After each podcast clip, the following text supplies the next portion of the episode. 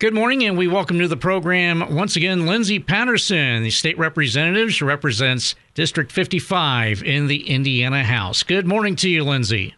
Good morning to you. Thanks for having me. And of course, last time we had you on, you were candidate Patterson. Now you're Representative Patterson. And how have your uh, first uh, days as a state lawmaker gone? It's been great. Learning a lot. Um, just trying to learn and take in as much as I can as a new legislator, you know, never having held any kind of political office before.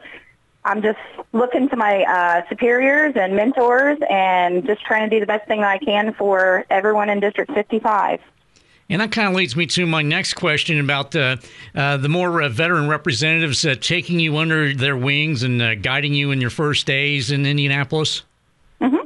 Yeah, everyone, everyone has been wonderful. Um, Randy Frye, Randy Lyness, um, my mentor is Karen Engleman. She's been wonderful. Getting a lot of good new friends. And uh, can you kind of walk us through the uh, day of a uh, state representative? Uh, obviously, not every day is the same, but uh, can you give us a uh, kind of a general idea of what you face each day? Um, so, our, to start the day, you usually have meetings.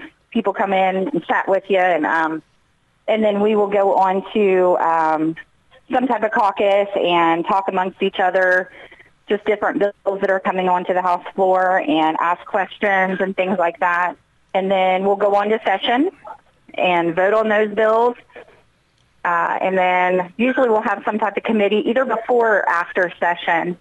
And that's just about it at the State House. And uh, you mentioned committees, Lindsay, and uh, you're on three of them the Environmental Affairs, Family, Children, and Human Affairs, and Roads and Transportation. And uh, yeah. can you kind of uh, walk us through uh, what each committee does, uh, starting with Environmental Affairs? Um, so, Environmental Affairs is going to deal with um, things like, um, you know, anything that's going to affect the environment, like for maybe car manufacturers, dealerships, things like that. Um, emissions. Uh, we've talked a lot about aviation fuel and underground tanks, above ground tanks, stuff like that. Um, I've only actually had two committee meetings with them, so I don't have a lot to offer in that way, but the things that I've read so far, it mainly deals with stuff like that. Okay, gives us a general idea, sure. Okay. And then uh, how about uh, family, children, and human affairs? Oh goodness, that covers a plethora of things. I mean, everything. You know, you talk about um, any kind of government programs, government mandates, trying to keep children safe, trying to keep parental rights there. There's a lot of stuff that we deal with in that. Okay, so uh, pretty much all encompassing or uh, most encompassing, if you will. So, yeah, that sounds uh, sounds quite the uh, you know quite the committee there. A lot, a lot of ground to cover, as you say, and and uh, mm-hmm. roads and transportation. That sounds pretty obvious, but uh, how about that committee? Oh, this, this it's great, um, and that's really dear to my heart too, because living in rural Franklin County, you know, in, in all of District 55, they, all the roads there are just, I mean, uh, we don't get the, I don't personally feel like financially everything is set up to have really good roads in our area. So it's, it is very near and dear to me. And so um, I am actually, can I talk about one of my bills? Absolutely. Okay, so I authored. Um, it hasn't been it hasn't been heard in committee yet, so I'm hoping that I will get the opportunity to do that. Um, but it is Bill 1497, and it deals with low water crossings. Are you familiar with those? Indeed, I am, and uh, I'm, thinking okay. of, I'm thinking of, uh, in, and in particular, I guess uh, a driving point of this could uh, possibly, I guess, the Sains Creek tragedy several years ago. Yes, absolutely. Yep. So, and where I live, I live on Yellow Bank Road, and um, you know, I've got 15 and 16 year old boys. So I've got a driver, and we have two slabs on ours, or low water crossings, whatever you want to call them. Um, so my bill deals with warning, warning parameters so that nothing like what happened on Sains Creek ever happens again, Lord willing. Um, and then it also holds commissioners accountable to not sit on funds, not to have a surplus, but to actually use the funds to fix things that need to be fixed. And it also educates on how to get financing or get grants, uh, funding from the government to try to take care of those projects. Okay, and uh, of course that's a uh, you know the slabs, uh, fords, uh, I guess is another term for it. Uh, any the bottom line low water crossing, they seem to be, uh, as you mentioned, Lindsay, fairly prevalent around Franklin County. And have you heard from other folks around the district, say for example in Fayette, Union counties, or even Ripley, Decatur, Rush counties, about something like this, or are they more inclined to talk to you about conditions of other roads? No, actually, I, I did reach out to someone in Decatur County, and they kind of experienced the same thing, and Dearborn County as well. Mm-hmm. Um, I, here's the thing: in Franklin County, we have 26, possibly more, but 26 that we know of. So as you get the further north you get, the you know people have never heard of, never seen them, and I have video and I show them, and they're like, "Are you kidding me? That's what you drive on." Um, and I mean, it's just they understand it's a safety issue. So people are concerned with it. Once I tell them what it is or, you know, what we deal with, then they, it is a, it's a true concern. And yeah, people, people want to help. Yeah, indeed. So, uh, and, and again, uh, where is that, uh, where, where does that stand right now, Lindsay? Um, it has not been heard in committee yet, so I've been talking to, it actually went from roads and Transportation onto Natural Resources.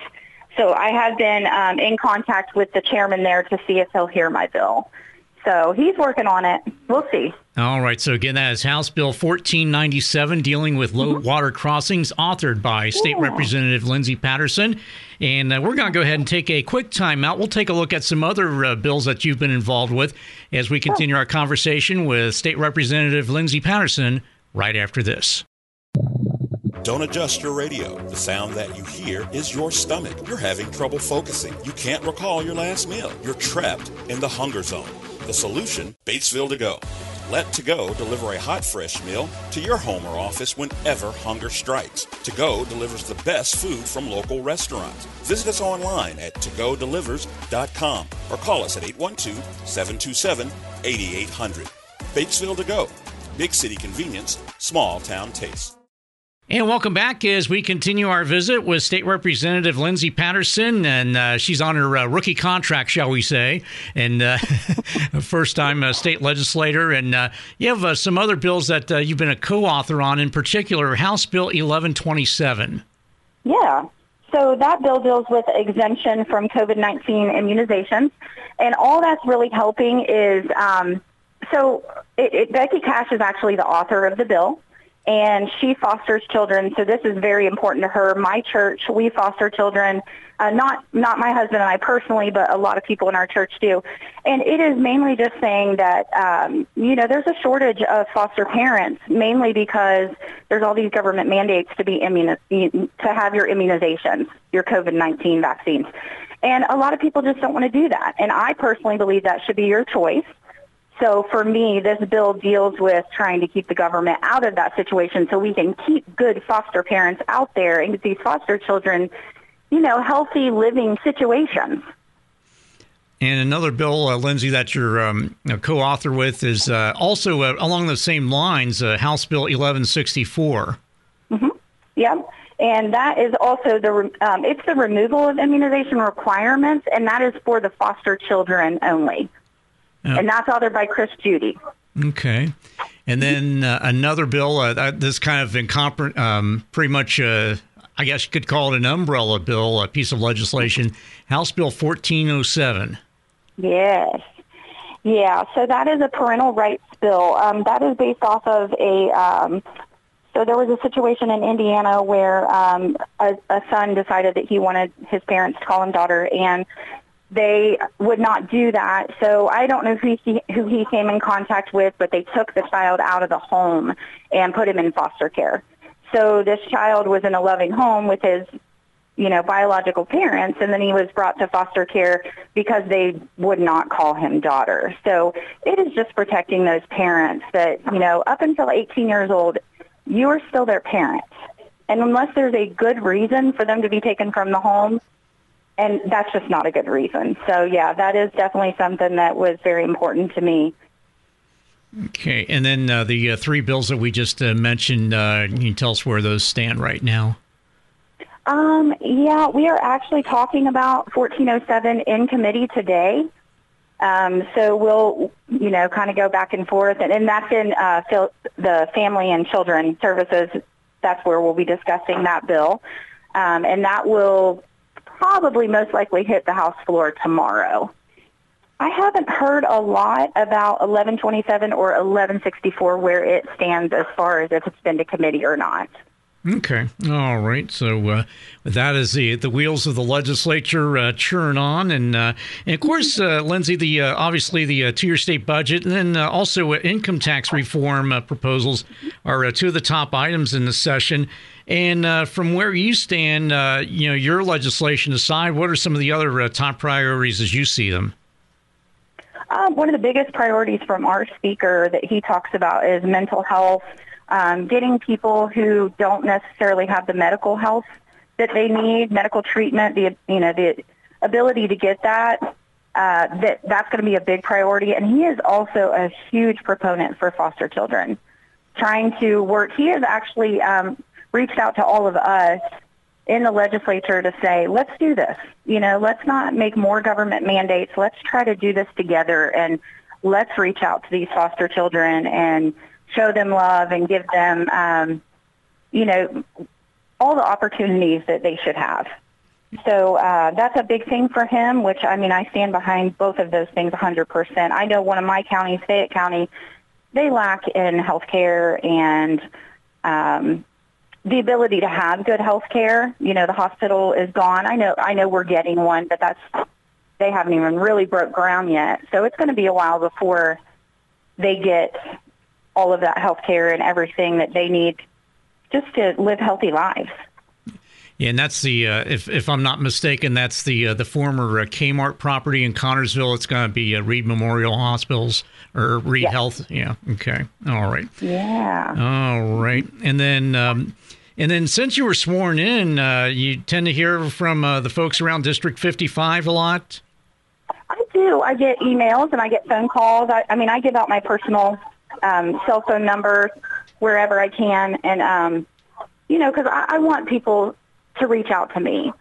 So I try to do everything that I can. When people email me, um, typically I don't send it through my legislative assistant. I normally get it and I read it and I respond to it.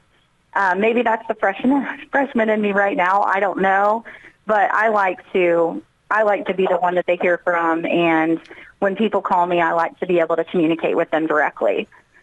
Yeah, give them more uh, personal touch, as they uh, as they say. It sure does, and people have reached out, and and and I I welcome that.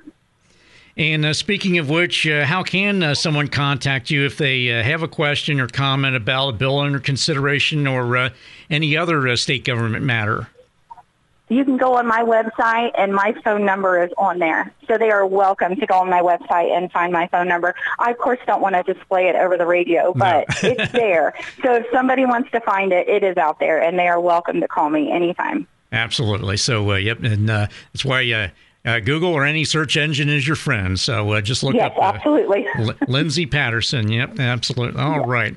Um, anything else, uh, Lindsay, before we let you go? No, no, I, I don't. I, I think you covered everything. I just, you know, want to do the best that I can. Um, being a young, you know, just right in the legislator for the first time, and I just, I want to do the best for Indiana.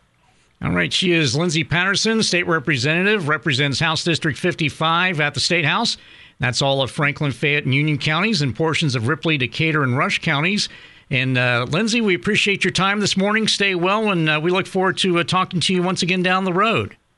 All right. Thank you so much, Tom. I appreciate it.